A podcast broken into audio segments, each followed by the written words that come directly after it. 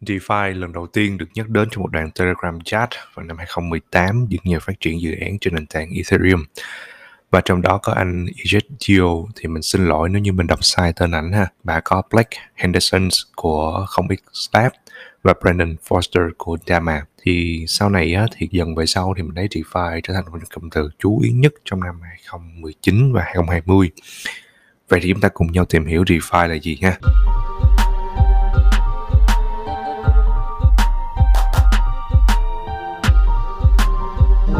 Xin chào tất cả các bạn đã quay lại với podcast của Crypto Vỡ Lòng. Cho những ai lần đầu mới đến podcast của mình, mình tên là Sơn. Mình không dám nhận mình là chuyên gia, nhưng các bạn có thể gọi mình là một người có niềm đam mê, nghiên cứu và tham gia các hoạt động đầu tư với quy mô nho nhỏ. Do đó, Crypto Vỡ Lòng là nơi mình cung cấp những kiến thức, những phân tích và những đánh giá về thị trường cryptocurrency và sự phát triển của công nghệ blockchain theo cách mà nội ngoại hai bên của bạn cũng có thể hiểu được. Để có trải nghiệm tốt nhất về podcast của mình thì mình gợi ý các bạn nếu xem tại nhà hoặc tại văn phòng thì có thể thông qua nền tảng YouTube vì có những hình ảnh minh họa sinh động. Còn nếu các bạn đang uh, nghe lúc chạy xe khi đi làm hoặc lúc nghỉ ngơi thì các bạn có thể nghe trên Spotify hoặc là Apple Podcast với cái giọng rề rề của mình thì biết đâu mình có thể ru ngủ được các bạn luôn. Và bây giờ chúng ta hãy bước vào chủ đề ngày hôm nay.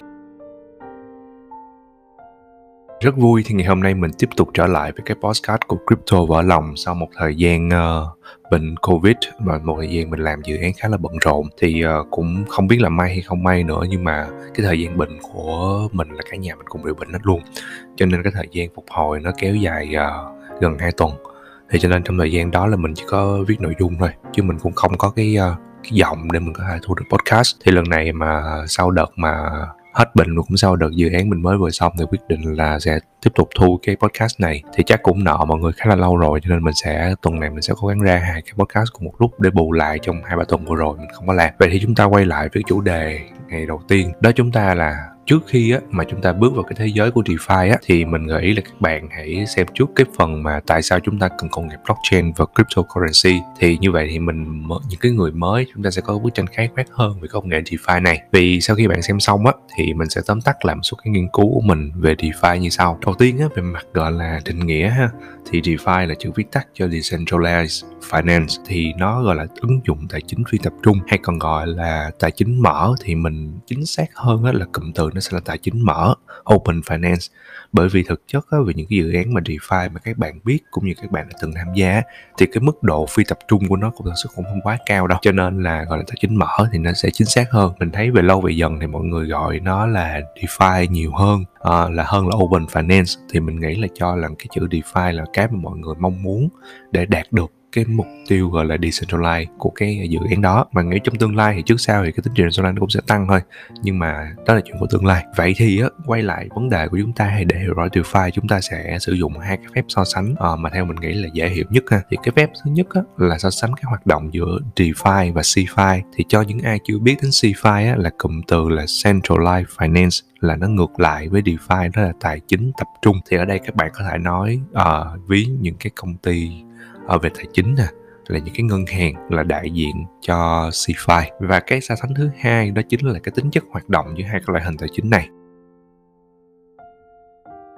Đầu tiên á chúng ta đến cái phép so sánh đầu. Mình có cái một lần đến về cái chuyện mà chuyển tiền giữa bạn A sang bạn B là phải phụ thuộc vào một cái ờ, uh, centralized finance. Thì tuy nhiên nếu như cái uh, cái ngân hàng đó mà nó bị trục chặt gì đó thì chúng ta sẽ không chuyển được. Đối với DeFi á chuyển tiền nó không còn lệ thuộc vào một cái bên thứ ba nữa mà nó sẽ thực thực hiện qua một cái gọi là hợp đồng thông minh. Ok, để dễ hình dung về cái hợp đồng thông minh á thì các bạn cứ tưởng tượng nó giống như là một cái uh, máy bán nước tự động mà các bạn vẫn hay uh, sử dụng thì khi cái máy bán nước tự động nó sẽ thực hiện cái việc gọi là cho các bạn một cái chai nước nếu như các bạn bỏ cái số tiền vào ví dụ như các bạn bỏ 10.000 vào bấm một cái nút thì nó sẽ thực hiện cái việc, gọi là, tự động chọn cái nước mà bạn đã bấm trước đó và đưa bạn cái chai nước. Đó là một cái ví dụ, gọi là, đơn giản nhất của hợp đồng thông minh. Hay mình tóm tắt lại, hợp đồng thông minh á, nó không phải là cái tấm hợp đồng mà các bạn thường thấy mà được in ra bằng giấy với những tất cả những cái điều khoản và những cái điều lệ mà các bạn thường thấy. Thì thực chất hợp đồng thông minh nó cũng thực hiện những cái điều khoản đó nếu như các bạn thỏa, nhưng mà nó được thực hiện bằng ngôn ngữ lập trình. Có nghĩa là nếu là bạn là bên A, các bạn cung cấp một cái điều kiện gì đó và dĩ nhiên hợp đồng sẽ tự động execute cái điều kiện đó nếu như các bạn đáp ứng được cái chuyện đó ha. Thì có nghĩa là khi cái người dùng thỏa điều kiện mà hợp đồng thông minh này yêu cầu, thì ngay lập tức thì giao thức nó sẽ đáp ứng những kết quả cho cho chúng ta. Một cái ví dụ ở trên ờ, thực tế ha, mà khi các bạn vay tiền ngân hàng mua nhà cũng vậy, nếu các bạn là thế chấp căn nhà trị giá 2 tỷ thì các bạn được ngân hàng cho vay lên tới 70% giá trị căn nhà với mức lãi suất là 10% một năm. Thì ngay lập tức khi các bạn thỏa được cái điều kiện là đã đem cái nhà đi thế chấp rồi thì ngân hàng sẽ tự động làm tất cả những thủ tục còn lại để cho bạn vay lên tới 70% thì cái đó là dĩ nhiên phải thông qua bên thứ ba là ngân hàng sẽ làm tất cả những cái giấy tờ rất là lằng nhằng. Nhưng mà đối với học đoàn thông minh đó, nó sẽ được làm bằng những cái mã code và nó sẽ được thực hiện cái lệnh đó. Có nghĩa là bạn có một cái tài sản A các bạn thế chấp vô. Ngay lập tức các bạn được vay ra 70% còn là cái chuyện đó nó gì? Happen ở trong là tính bằng phút tính khi tính bằng giây luôn thì cái chuyện đó nó sẽ dễ dàng như vậy. Vậy thì hết cái phép so sánh thứ nhất á, thì mình sẽ có cái phép so sánh thứ hai. Đó là những cái tính chất mà hai cái loại hình này mang lại. Ở đây mình sẽ chia sẻ tính chất của DeFi thôi và các bạn có thể suy ra được cái tính chất của CeFi thì đối với DeFi á thì cái tính chất đầu tiên á mà mình có nhắc đến rất nhiều lần ở trước đây cũng như trong cái podcast trước á đó chính là giao dịch không cần trung gian. Thì tính chất này nó không phải của DeFi không mà nó của uh, blockchain Excel. Cái công nghệ này nó là như vậy rồi. Thì đến đây á, khi mà các bạn thấy là không cần trung gian á, nó có nghĩa gì? Nếu như chúng ta loại bỏ được cái ngân hàng thì chắc chắn là cái lãi suất của DeFi sẽ rất là cao. Vì không phải chi trả nhiều chứng bên trung gian nữa, có nghĩa là không phải chi trả cho bên ngân hàng làm dịch vụ, hoặc là làm, họ làm marketing gì đó tất cả chi phí, hoặc là những chi phí hoạt động của ngân hàng đó. Thì nếu như các bạn nhận, cái nhận định này hoàn toàn đúng nha, thì hầu như cái dịch vụ DeFi hiện tại đều đưa ra một cái mức lãi suất cao hơn thị trường rất là nhiều. Thì đó là một cái so sánh đầu tiên mà các bạn có thể uh, hiểu được từ cái việc là giao dịch không cần qua trung gian. Bên cạnh đó thì uh, cá nhân mình còn thấy có một cái điểm nữa rằng đó là trước đây khi mình uh, uh, chuyển tiền cho người một người em của mình ở bên Canada. Thì uh, bởi vì mình không phải là anh ruột cho nên là mình không thể nào thực hiện cái việc chuyển tiền đó. Phải uh, thì cái phải là nhờ cái người mà anh chị em ruột đó hoặc là bố mẹ ruột mới có thể làm chuyển tiền đó như vậy. Và ai chuyển tiền qua nước ngoài đều cũng biết chuyện đó thì nó cũng sẽ có giới hạn về mặt gọi là phải là người thân chuyển nè. Cái thứ hai là các bạn bị chuyển một số tiền là nhất định thôi. Ờ, ví dụ như là theo mình nhớ như là chuyển tiền mà một lần để gọi là chi phí sinh hoạt ở Mỹ là một lần bạn chỉ chuyển được tối đa 25.000 thì tức là nó bị có những cái giới hạn nhất định khi mà thông qua một cái bên trung gian. Thì nếu đối với DeFi hay sau này cái việc gọi là chuyển tiền nó không còn bị những người đó nữa. À, cái thứ hai á mà DeFi nó cho phép đó chính là các bạn không cần xác minh danh tính là hay cái gọi là non KYC cho những cái nào mới chưa biết chữ KYC là cái gì nó là no your customer. Thì khi các bạn đăng ký cho ngân hàng á thì các bạn cũng thừa biết rằng các bạn phải đăng ký bằng chứng minh nhân dân hoặc là passport hoặc là bằng lái xe, sổ hộ khẩu đi kèm, thì đối với DeFi thì nó không cần chuyện đó. Các bạn, cá nhân các bạn chỉ cần tạo ra một cái gọi là ví. Thì cái ví ở đây, một những cái loại ví mà nó phổ biến nhất đó chính là ví MetaMask. Các bạn chỉ cần tạo cái MetaMask là nó đã đại diện cho danh tính của các bạn trên đó rồi và các bạn đã bắt đầu có thể là tương tác và sử dụng ở trên tất cả những ứng dụng của DeFi không cần phải à, đăng ký thủ tục rườm rà cái so sánh thứ ba trong cái phần tính chất này đó là cái tính là không cần ủy thác. Mình có hay có nói đùa là đối với là ngân hàng truyền thống á thì uh, tiền trong ngân hàng là tiền của ngân hàng. Ờ, cái câu này là con nói đùa thôi nhưng mà nó cũng đúng một phần nào đó so với mình. Thì khi mà bạn gửi tiền vào ngân hàng đó là bạn chính thức ủy thác ngân hàng nắm giữ số tiền của bạn và họ sẽ dùng cái số tiền của bạn để đẻ ra thêm tiền. Tức là một là cho người khác vay hoặc là đem đi đầu tư. Còn đối với DeFi á, thì chúng ta sẽ dùng cái ví MetaMask như mình nói trên lúc nãy nhưng mà để thực hiện giao dịch.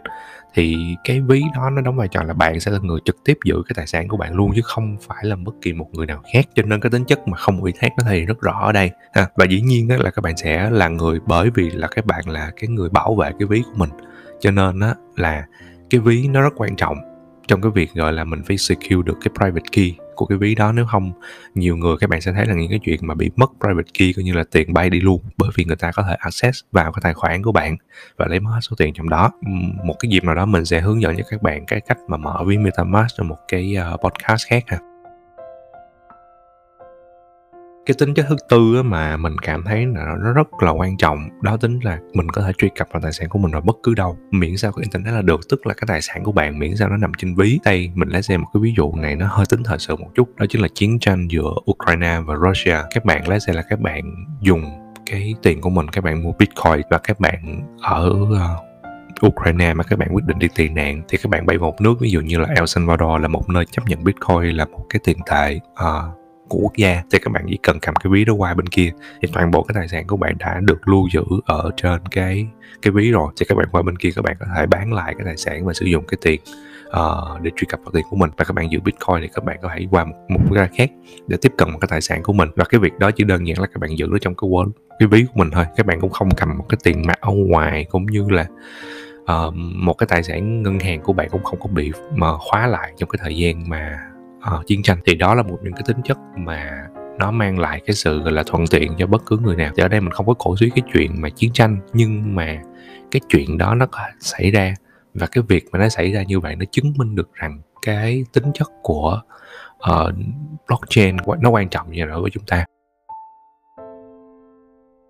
Cái tiếp theo cái tính chất thứ năm á, là các bạn không cần tin tưởng vào một bên trung gian. Thì ở tin tưởng ở đây á ờ, ở bên trung gian ở đây á thì đối với CFI á là các bạn là cứ mỗi lần các bạn đi chuyển tiền thì uh, let's say là số tiền nó lớn đi mình không nói những cái lần mà chuyển tiền vài triệu đồng mà số tiền rất là lớn. Ví dụ như vài chục vài trăm triệu đến vài tỷ đi thì các bạn nhiều khi các bạn sẽ bị uh, phải làm ra ngân hàng là làm ủy nhiệm chi nè làm đề nghị thanh toán nè. Rồi họ sẽ phải xác minh chữ ký của bạn rồi lên chuyển tiền nó mới được đi. Và mình cảm thấy cái chuyện này là mất cập nhất là lâu lâu cái chữ ký của bạn mà cái nét nó bị sai một chút á thì các bạn phải ký lại cả chục bận luôn mà cuối cùng cũng không có xong. Thì DeFi á, dĩ nhiên là không phải là nó hoàn toàn là không cần tin tưởng vào bên trung gian nha các bạn còn phải tin vào cái dự án đó. Tuy nhiên á, những cái nó sẽ giảm thiểu tất cả những cái bước mà các bạn cần phải làm.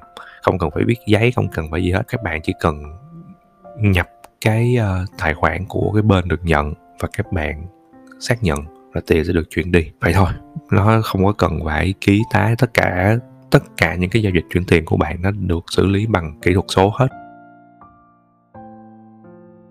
Và cái tính chất cuối cùng mà mình thấy rằng DeFi nó có thể mang lại cho các bạn, mình đã khác với DeFi đó chính là tính permissionless đối với ngân hàng truyền thống đi. Bây giờ các bạn muốn đi vay tính chấp, tức là vay trên cái số thu nhập của bạn á, thì các bạn phải cung cấp nè, thu nhập của bạn hàng tháng, sau kê trong vòng 3 tháng gần nhất rồi phải yêu cầu các bạn ờ, địa chỉ công ty làm việc, rồi hợp đồng lao động.